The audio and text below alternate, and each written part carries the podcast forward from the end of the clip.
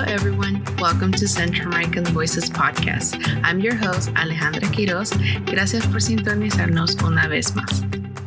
Today we are with Marvin Garcia. He's a Salvadoran and Latin American marketing specialist at the music publishing company SongTrust. Marvin has dedicated himself to bringing music industry knowledge to the Latinx artist community. Marvin has also worked in live music booking and is currently interested in music sync.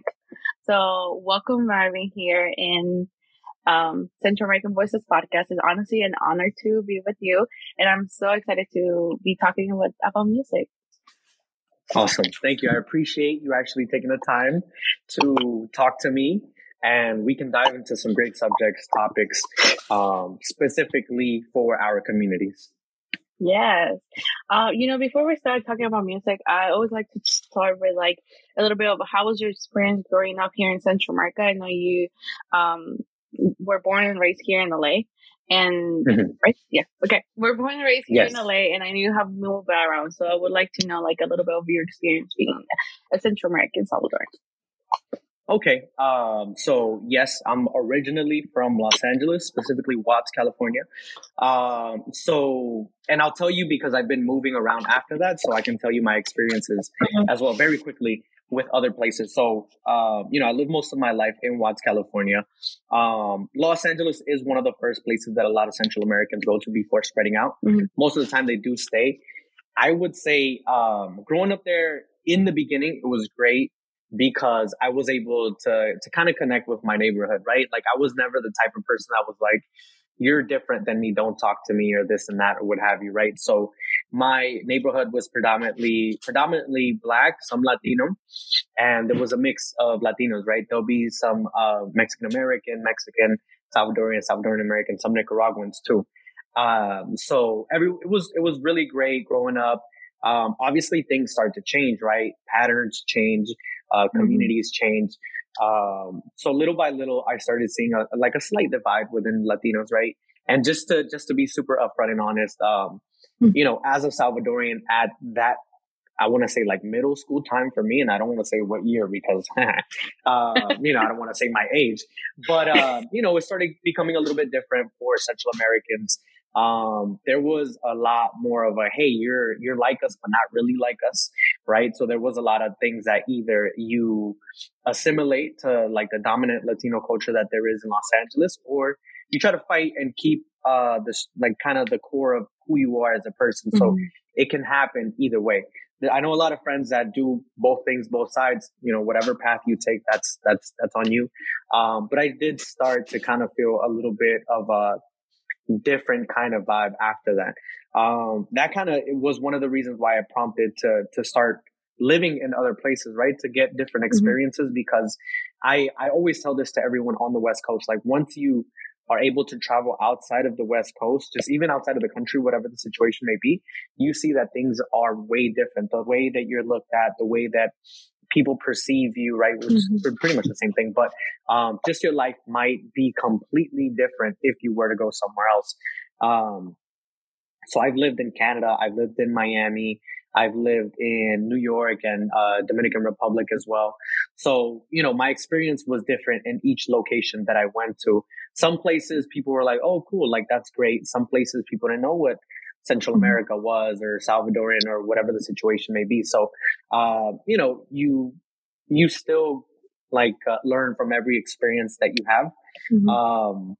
But you get to see how Central America in general is perceived in other places. So this is something that we were talking about earlier when I moved to Miami. I feel like for me, it was kind of like a shocking thing to me because se supone that in Miami, like everyone knows, dominant culture is Cuban, but it's a little bit more, not equal, but it's a little bit more spaced out differently. If I like cut up in a different sense. So it's not the majority, it's maybe 30%. And then everyone else is 15, 20 or what have you. So you have a great mix. So you'll have Cubans. The second largest group is Venezolanos.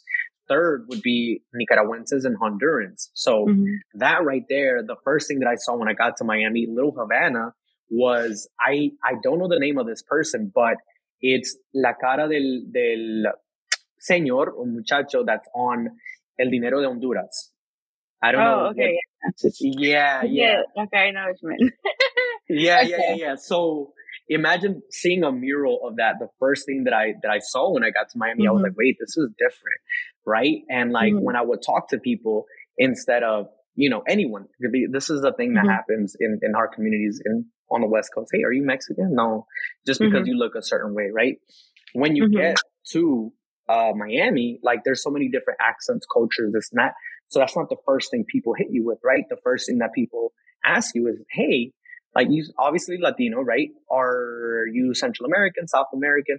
So it's a little bit more of a like, hey, I know you're Latino, but like, I'm not going to assume that you're something else, especially if you're talking a specific way or culturally or saying or doing this or that. So people are a little bit more aware of other Latinos in the area because there's so many different mm-hmm. kinds, right? So that's when you get to say, oh, hey, like I'm actually Salvadorian or I'm this or that. Mm-hmm. Oh, hey, I've heard of this place down the way, mm-hmm. which is a little bit different. Let's say you speak to, and I'll just say like a Latino mm-hmm. person in California, it's the same thing, right? Or maybe even a Latino person is like, oh, mm-hmm. well, you know, I didn't even know there was another state or country. But it was one of the better experiences I had traveling. Mm-hmm. New York is a little different.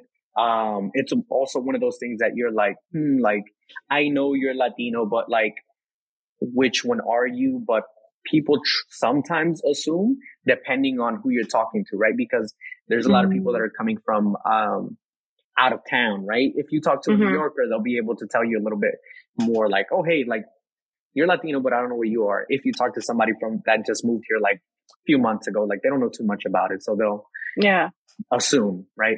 Mm-hmm. But overall, wherever you live, you'll have a different experience. So whatever you enjoy, mm-hmm. like, be open to that, right? Be open to traveling, be open to, you know, many different ways of living in other locations is kind of how I want to wrap that up. Yeah. No, but that's very interesting though, because I feel like, and I think you bring a very good point of like traveling. And I feel like even here in the United States, how like, you know, it's a whole country and then like in different areas it's different. And I was just telling you earlier about my experience when I went to New York, and I was like, honestly shocked because I was just there for like 4 days and I have never heard so many accents and so many languages in my life. Yeah. And, you know, here in LA, we pride ourselves to be very like, you know, a lot of communities, but I don't think you see that here.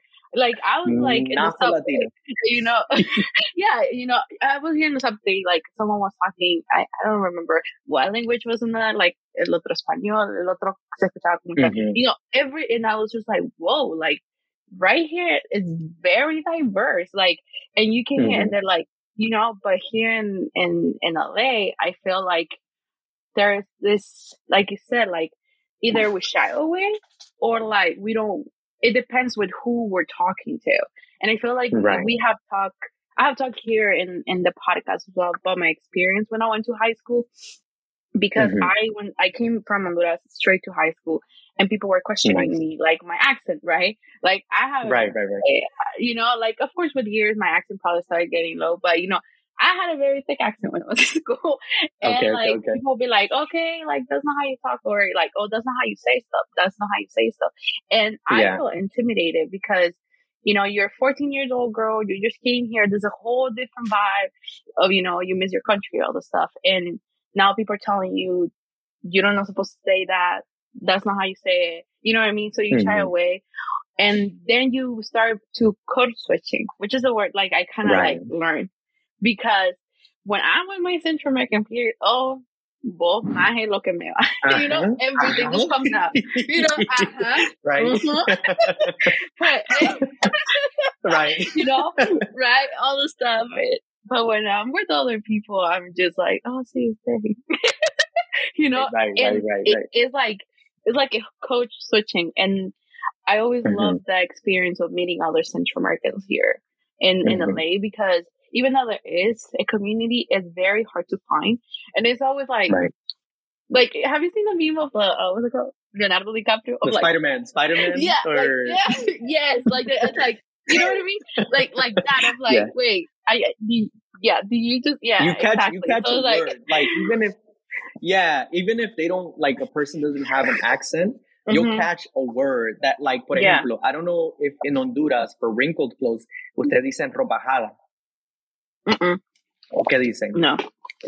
Así, digamos, es que te vas a reír. Okay. O sea, te chupó la ropa la vaca. Okay, so imagine somebody saying that with an accent. You're like, hey, like somebody else wouldn't say that, you know? So and you know, I often have this conversation with my boyfriend, because my boyfriend is Mexican Salvadoran, but he's mostly like related to his Mexican experience, of course, that he grew up here in LA. And I always tell him every time we're walking, or I was like, I know Central American one when I hear one, and I'm never wrong. My brother always said, like, my Central American twinkling things, just like the Spider sense, because it's like, you know when someone is Central American here, and it's like you know you can, but that's when I became like, wow, like, is it that crazy why people always assume, like, oh, what's part of Mexico here? But you can tell when someone is Central American, you can tell when someone is Mexican, when someone is, you know, from Argentina or from Puerto Rico. You can see it here. But, of course, like, the dominant culture here sometimes get to, like, just categorize those, like, completely fully Afro-Mexican. And, like, of course, I sometimes we're like, well, we have, like... there's some people who might have like a different reaction to that question, but I feel like we come to accustom to just being an eliminated you to, like, you know, but I know some people may think that, oh, it's you that you're like rechazándolos. It's not that, you know what I mean? But that's, like, you know, kind of crazy for me to see, like, the difference when you are on the other side, for example, at East Coast, because I never got asked, are you Mexican? It was like, from what part of Latin America was you? Are you? Right. And it's like, damn, how you phrase the question is completely different. Yeah, right, and I'm supposed to tell you, you know, it makes like, you, I'm seeing, somebody's seeing me right now. That's what it is. And it's an identity kind of politic thing that it doesn't come from, like you said, it doesn't come from hatred. It's more that, like, a lot of folks that kind of shit on us, excuse my language, on us because of it, is because they've never been put in a situation where their identity was mistaken, or their identity was not seen as valid, right? Because at the end of the day, it's a big part of us, because that's where we can't change that. We, like, you were born in Honduras. I can't change that I'm Salvadorian. Maybe I might talk different here and there, but at the end of the day, it still goes back to the core. Like, we're over here eating plátano frito and all that stuff. Like, that's something that we can't change. And that's kind of like, in a sense, it's our identity and the value of ourselves. Not saying that that's the only thing, you know, that we are, it's our value, but it's one of those things that, like, if you have never been in that situation, it's harder to understand that just that simple question, or, you know, whatever the situation may be, is, it can affect even your mood for the rest of the day. Like, damn, like, y'all don't know anything about me, but I have to know everything about you. I have to watch every show about you, every soccer game about you, every this and that, but you don't even spend 1 minute of the day to learn about me. And that's how it feels a lot of the time. Yep. And that's why I even said it about Central Americans, that even if there's a large group of Salvadorians, they sometimes try to do that with other Central Americans. And for me, I feel like I always have to say something. Hey, remember how other people made you feel. Don't do that, because at the end of the day, we are a collective. Like, we've had our differences, pero eso entre nosotros, right? Like, it's kind of like one of those things, like, we'll figure out within our circle, but don't go out there and be like, Hondurans are this, Guatemalans are that, or like Nicaraguense, Panamanian, whatever the situation may be, because at the end of the day, like, we're more intertwined than other countries at the end of the day, and we have to also be respectful to one another, as well as other countries. It's not just about just respecting ourselves, but, you know, like, we're facing a different kind of world when we talk about Central America. So it's like, you know, like, in relationship, you know, having a brother or a sister, you know, like, hey, you know, we can talk about all stuff, but if someone comes to talk to you, what about to jump up person, you know? Yeah, like, what about to say something? Don't hit my little brother or sister. Only I can do that. Like, exactly. Yeah. That's funny. That's super funny. Yeah, but, you know, I wanted to ask you a little bit, how do you get interested into music? and like the music industry, because, you know, I feel like in our community in general, like in the Latin American community, in this case, specifically Central America, there's a lot of times where like art, music is not seen as like something that you can pursue easily, right? So like, how do you get interested in how, like, you know, did that came like desde chiquito, después, you know what I mean? I'll give you a short version of it because there's a whole backstory, obviously. But eso es algo that like I actually learned, and it's funny that before the conversation that we were having before that you mentioned reggaeton, because that's honestly how I started kind of like being more interested in like Latinx culture in general, right? Or Latine or how we want to call it nowadays. But that is when I was like, oh hey, and this is it goes a lot. Let me step back a bit. It has a lot to do with representation, right? So before reggaeton came out, obviously, you know what we see in music in California on the TV, right? It's most of the time like either white counterparts, you know, lighter skin or what have you. When I saw like reggaeton, like, okay, I like this. And then I saw, you know, Tego Calderón and like other folks that were brown. I was like, wait a minute, like I've never seen this before. And I started becoming more and more interested in that. And the way that they speak is not how people speak in California, which also resonated to like, oh, wait, like people have a hard time understanding us. Like that's, you know, let me see what I can understand about this. Let me learn about this. Y poco por poco, like just enjoying music, different types of music that are not necessarily... At one point in time, you would go to a quinceañera, they would play everything, but now it's not like that. You know what I mean? But that's kind of where... Yeah. I started diving into music, actually started making reggaeton beats when I was in high school. But exactly what you said, that we, our parents, our family, a lot of people that are not into music families, they're like, hey, like, make sure you also get your regular job because, you know, you're not going to get paid from this. There's not a lot of understanding about what the music industry is. When in reality, you can make a lot of money from it if you understand it or if you have your connections. So I had to drop that for a while. I actually went to school for Latin American studies because I was like, if I'm going to do something, right. So if I'm going to do something, it's something that I was like, I'll be a professor.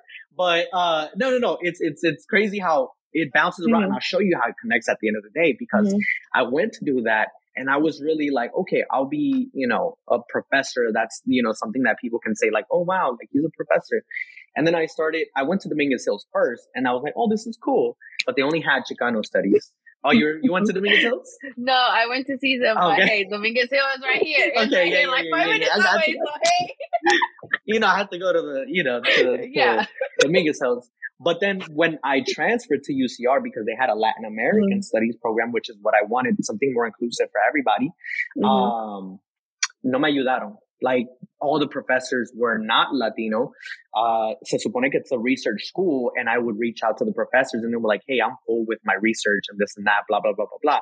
And I was like, hey, this is a little weird because like you're studying me in an anthropological way, como si yo fuera un animal, because the way that you're writing is they, right? It's not like us as humans. It's they do this, but it's weird how they do that and this and that. So I was like, okay, I might be making a difference by becoming a professor, but academia is slowly started to fall in the sense that they don't even offer full time anymore, right?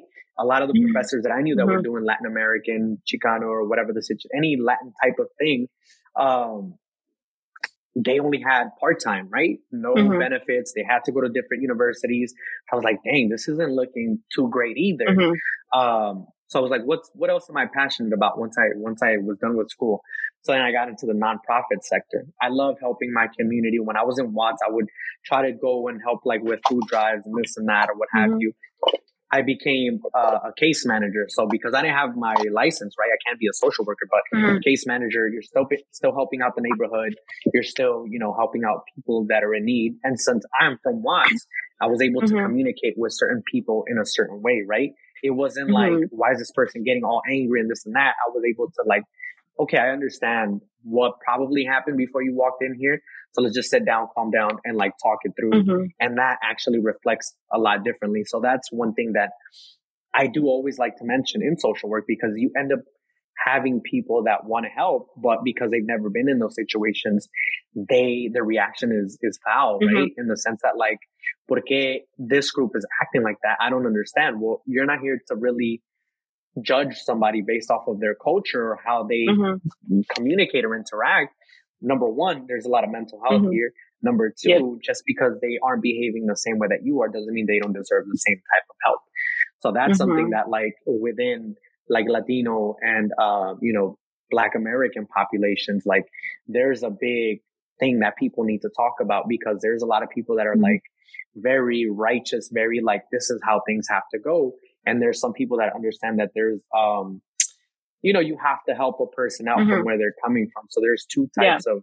Of things that need to be talked about, especially like holding ourselves accountable, because most of the time it's like a Latino person helping a Black American or what have you, and they never took the time to understand this person. So they're getting angry, but how are you getting angry if you're doing social work? Like you're, the mm-hmm. whole point is to help, right? Try to understand yep. that they're going through mm-hmm. all of this, this specific person, whether they be, you know, any different color, like any color, right? Like mm-hmm. it could be a Latino person, white person, you know, Asian or what have you. Like their situation will always be different from yours.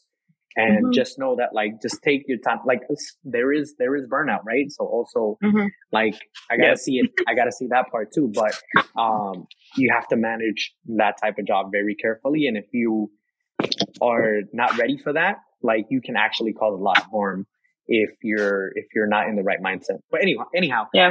back to during that time, like I said, mm-hmm. I love helping people out. That's something that it comes natural to me, this and that. But my passion is music. So love and passion, mm-hmm. como que son dos cosas diferentes, right? So I started helping DJs book events in Los Angeles, because I was still in Los Angeles at the time. I noticed that there was a community of Dominicans growing in Los Angeles. It's not as big as other Latinos, mm-hmm. but it was starting to grow. So it resonated with me again, because I remember when I was only Salvadorian and Watts in my elementary school, in my middle school, started to see mm-hmm. it grow or have you, and having to like silence myself or having to speak a certain way, like you said, code switching mm-hmm. or like not even given the opportunities because I was Salvadorian. Like that's just kind of a thing, right? So yep. I was able to help this group of, it was a couple of DJs. It wasn't just one. So it was a couple. And I tried my best to connect them where I could, try to see what we can do. Mm-hmm. And this was when, so now Dembow is starting to be heard a little bit more in Los Angeles, mm-hmm. but this was before it was starting to be heard, right? So this was when it was in its middle stage, because it was there for a while, but it's like a middle stage. In New York and Miami, it's popping. In DR, Puerto Rico, yeah. it's popping. Like it's East Coast will get music first, and then it'll start to go to the West Coast. So that's when I started to say, hey, you know what? Like it's a little bit harder with the music that I like here in Los Angeles, mm-hmm. because in Los Angeles, you have a specific group of people that like their type of music, right? Which mm-hmm. is fine. So I have to go where the music that I want to work with, I have to go to this location. So I moved to Miami. Miami is very gatekeeper-ish when it comes to the music industry. Mm-hmm. I remember I applied for Warner Music. There were 1,000 applications. And I was like, I don't even have a background in the music industry, like an official one.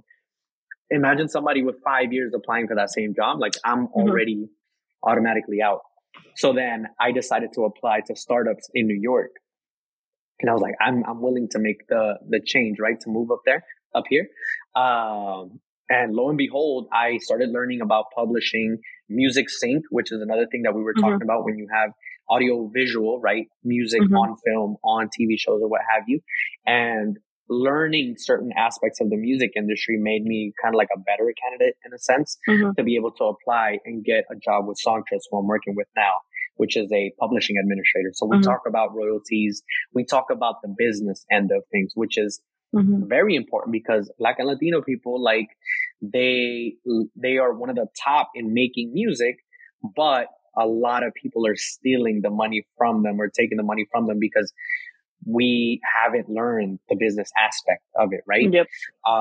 So this is what interested me a lot for this company, because they do have a lot of webinars. They do teach about publishing. It's not like you have to sign up to do it. There's a bunch of free mm-hmm. information that they provide to be able to give kind of like that empowerment to musicians. And it's not accidental, but like it eventually does help the people that need it the most, right? Mm-hmm. Which is, you know, Black and brown artists. But that's kind of like a quick way of how I kind of maneuvered myself through that situation, and now I work in the music industry. Wow, this is a whole. I didn't know you went to study like in Latin studies. You know what I mean? Right. That's a whole like, oh, let me go to study.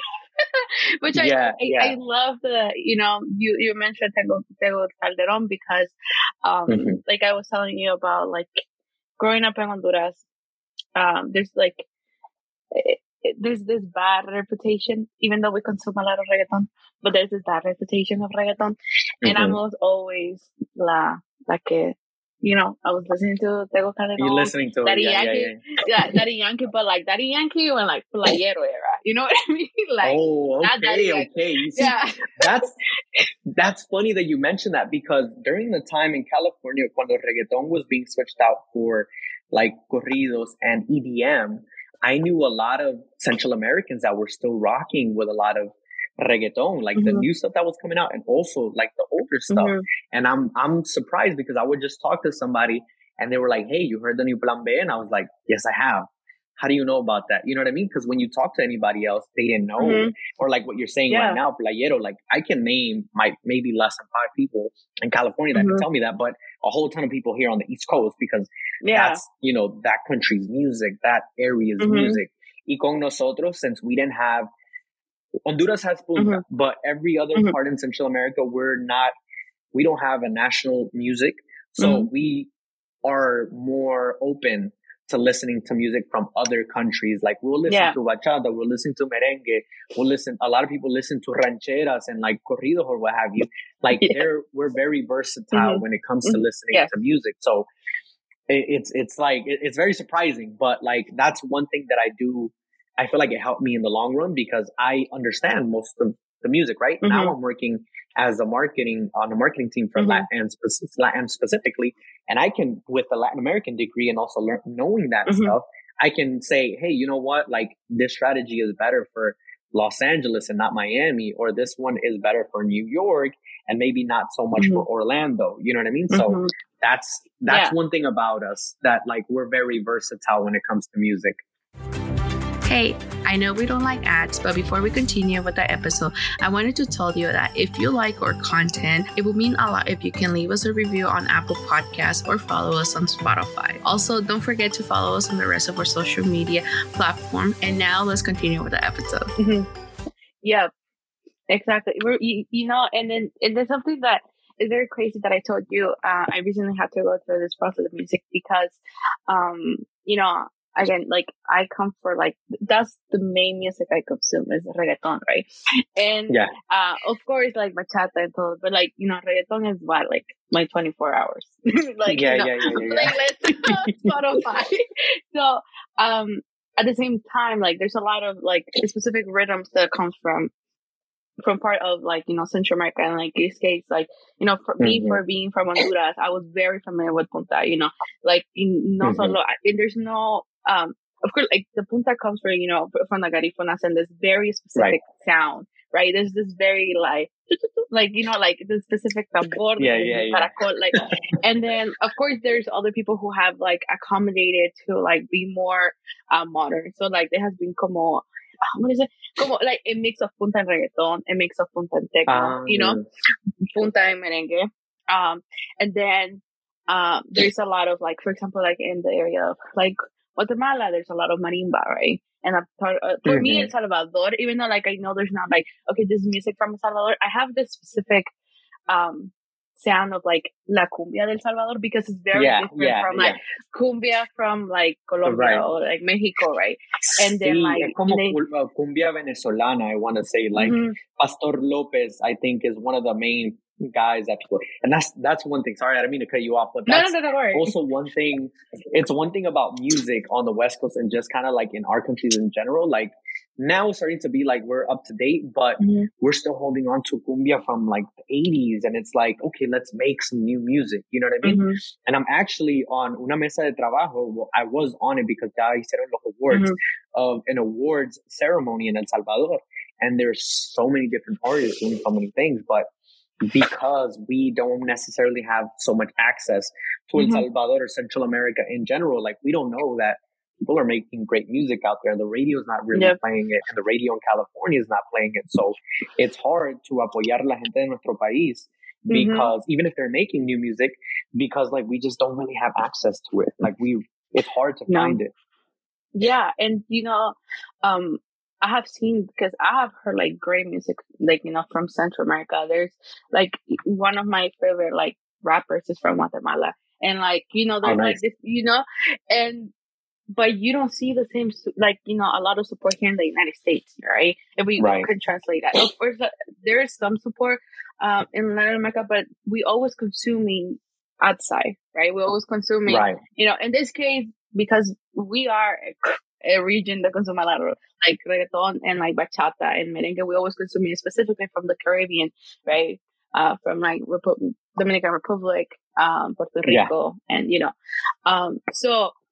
It's very interesting how like we see music. I also like think about like that, because even though like growing up Central American is there's a different definition, like how you grew up in identities, but like also like what shape you like in the music you kind of like, right? Because there's people who might focus more on, like, you know, we have like our parents, Enanitos Verdes, you know, like, you know, all those little like, you know, all those like that type of music, or others that may focus more on las rancheras, or more like, you know, Luis Miguel, or more like the area, more like the Mexican music, right? Yeah. Exactly, like Los Bukis y todo eso, ¿verdad? And then you have other ones who are very like into reggaeton, but you have other ones who's bachateros, otras que le gusta el merengue. And that's how I love how you describe it, because we're so versatile, but at the same time, you know, we consume a lot of music from everywhere, but there's a lot of Central Americans who are making music inspired of all those little areas. And I feel like this is when I told you that, like, when I was going through this project, when I was in my head, I'm like, I want this project to be very Central American. To me, it doesn't seem weird to put bachata, even though, like, I know some people will be like, well, bachata is mostly from Dominican Republic, but to me it's like no, yo, like I grew like, you know, la pulpería de la esquina ponía bachata, ¿me entendés? Sí, vale. You know what I mean? Like, like in el bus yo escuchaba reggaeton, cumbia y bachata, blasting, everything at the same time. So I feel like when it comes to music, of course, like there's different genres like across Latin America that are specific for what. But of course, when it comes to Central America, I think that it's important to always like understand like the background, how we consume it and how we see it, and specifically how we mix it with those sounds that are very familiar to ourselves. You know, punta, marimba, you know, all this stuff.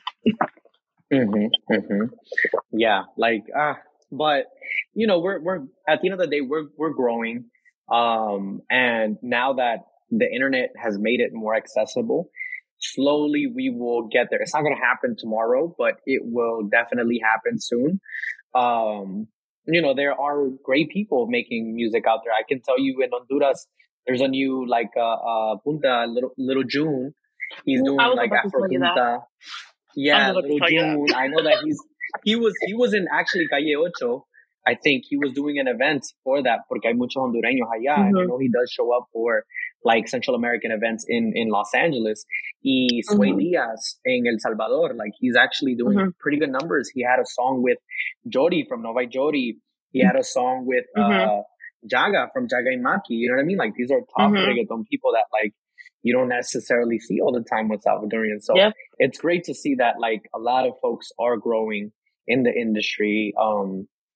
You know, it's kind of, you know, it's time, right? It's time to move from being the consumer to the actual artist, and to kind of put our flag down there as well, to make sure that like people know we're here, right? An identity thing, like we're also here. We're part of the larger community, but you know, we are massively listening to this music, apoyándolo.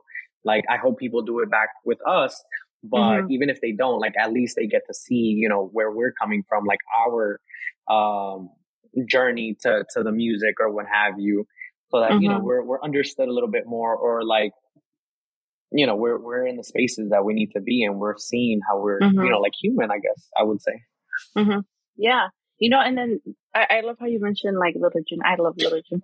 I saw him era una feria, en una feria, pero hace tiempo, pero bueno. Yeah. La cosa es que, he's an amazing performer too. But one thing that I love is that, if I'm not mistaken, I think he's Belizean, right? Which also like in Belize, so like yeah, there's a big part of like garifunas are there, and I love the mix that he does with a lot of other things. Yeah. Like you know what I mean? Yeah. It's just like he does different genres like, with punta.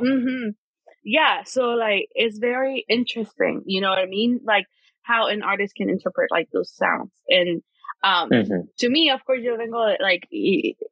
I was very familiar before I met like Little June music. Like I was able to recognize it. I was very like, you know, Casabe. I was very like, you know, you know, all those little like, the golden, the you know, like right. Yeah. You know, like we people will call it like the OGs or like, you know, and and the groups, right? That had me. Silver Star. Yes. So you know, so seeing his like, you know, take on music. And the way, like, for example, like, oh, my God. And then there's another song about, like, I don't know, but, like, the mixes of his voice also. And, like, the mix of good. Spanish and English, like, in the lenguaje garifuna. It's like, bro, like, even just that, you know what I mean? Like, I have always said that I would love to understand punta. But, you know, in this case, it's like, wow, like, he can, like, mix three, you know what I mean? Like it's just flawless, and that's wow. Like you know, I don't know. That's to be like that's how much. That's why I love like his take on punta because he takes it like from like what we have, you know, original scene from like Garifuna people to more modern, but also like mixing the English, the Spanish, and also like the Garifuna language. Yeah, that's awesome. Yeah, it brings it full circle. Because I remember seeing back then, like, Garifuna Legacy, que lo hacían en español y en Garifuna. Like, there were so many times that, like, I honestly, as a kid, I didn't even know it was a different language. I was just like, right? And I was just like, oh. Like, as an adult, I was like, oh, we were all, like, rocking with a whole different language. And that's what music is, right? Like, it crosses borders. It doesn't matter what language it is. If this sounds great, if it's this or that, like, you're gonna rock to it. And that was just one of those things that I was like, Central America, you know what I mean? Like, that's crazy. But shout out to, you know, all the folks that were doing that back in the day. Sometimes they didn't get paid for it, but, you know, it was a big impact on us as Central Americans because we remember those times. We played it, we lived it, and, you know, hopefully, like I said, we can grow it a little bit more. Poco por poco. Before we, you know, kind of close everything, if there's anything you may want to add or anything. I would just like to say to everyone in general, just all like people of color, like if you're in the music industry, just make sure you do your homework, understand the music industry, because at the end of the day, this is what will carry you on for the rest of your life, right? If you have something that blows up, that can actually feed you for a lifetime. It even create generational wealth. So learn about it. You know, it's not always just about the artistic side. We need to learn about the business end of things so that we're not having our money to go to someone else, right? So just make sure you guys learn about the business side of it also, that you don't get played. But you know, it was honestly an honor talking with you and very fun. Honestly, I'm always very excited to talk when I talk about like this specific time, and people can recognize it, right, of like artists or because it's like, oh, you know what I'm talking about. So, music. Yes. But no, it was an honor talking with you. Appreciate it. You know, thank you for sending that request to be here. I'm always excited when people like send me the request because like, yes, I can like, you know, expand more about all their topics. And thank you for everything. Oh wait, before thank you for having me. Yeah. Of course. For everyone, you know, you can follow Marvin. It's going to be like in the description, all his social medias. If y'all want to go talk more about music or anything, it will be there before I forget to say that. No, but thank you so much, Marvin. Of course. Thank you so much for having me. And hopefully, you know, we talk a little bit more about this in the future. Yeah, definitely.